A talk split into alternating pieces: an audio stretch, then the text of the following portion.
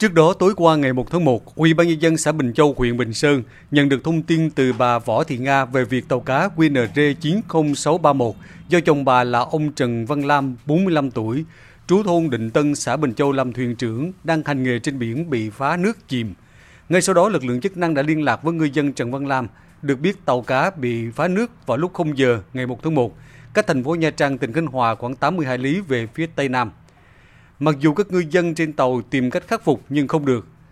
Chính quyền xã Bình Châu và lực lượng biên phòng đã hướng dẫn phát tín hiệu cấp cứu khẩn cấp.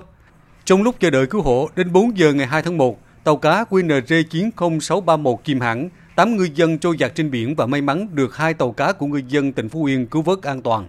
Ông Phùng Bá Vương, Phó Chủ tịch Ủy ban nhân dân xã Bình Châu, huyện Bình Sơn cho biết, tàu cá QNR 90631 có công suất 440 CV, đăng ký hành nghề lưới rê, trên tàu có 8 ngư dân xuất bến ngày 9 tháng 12 năm 2022 tại trạm kiểm soát biên phòng Sa Kỳ, thành phố Quảng Ngãi, tỉnh Quảng Ngãi.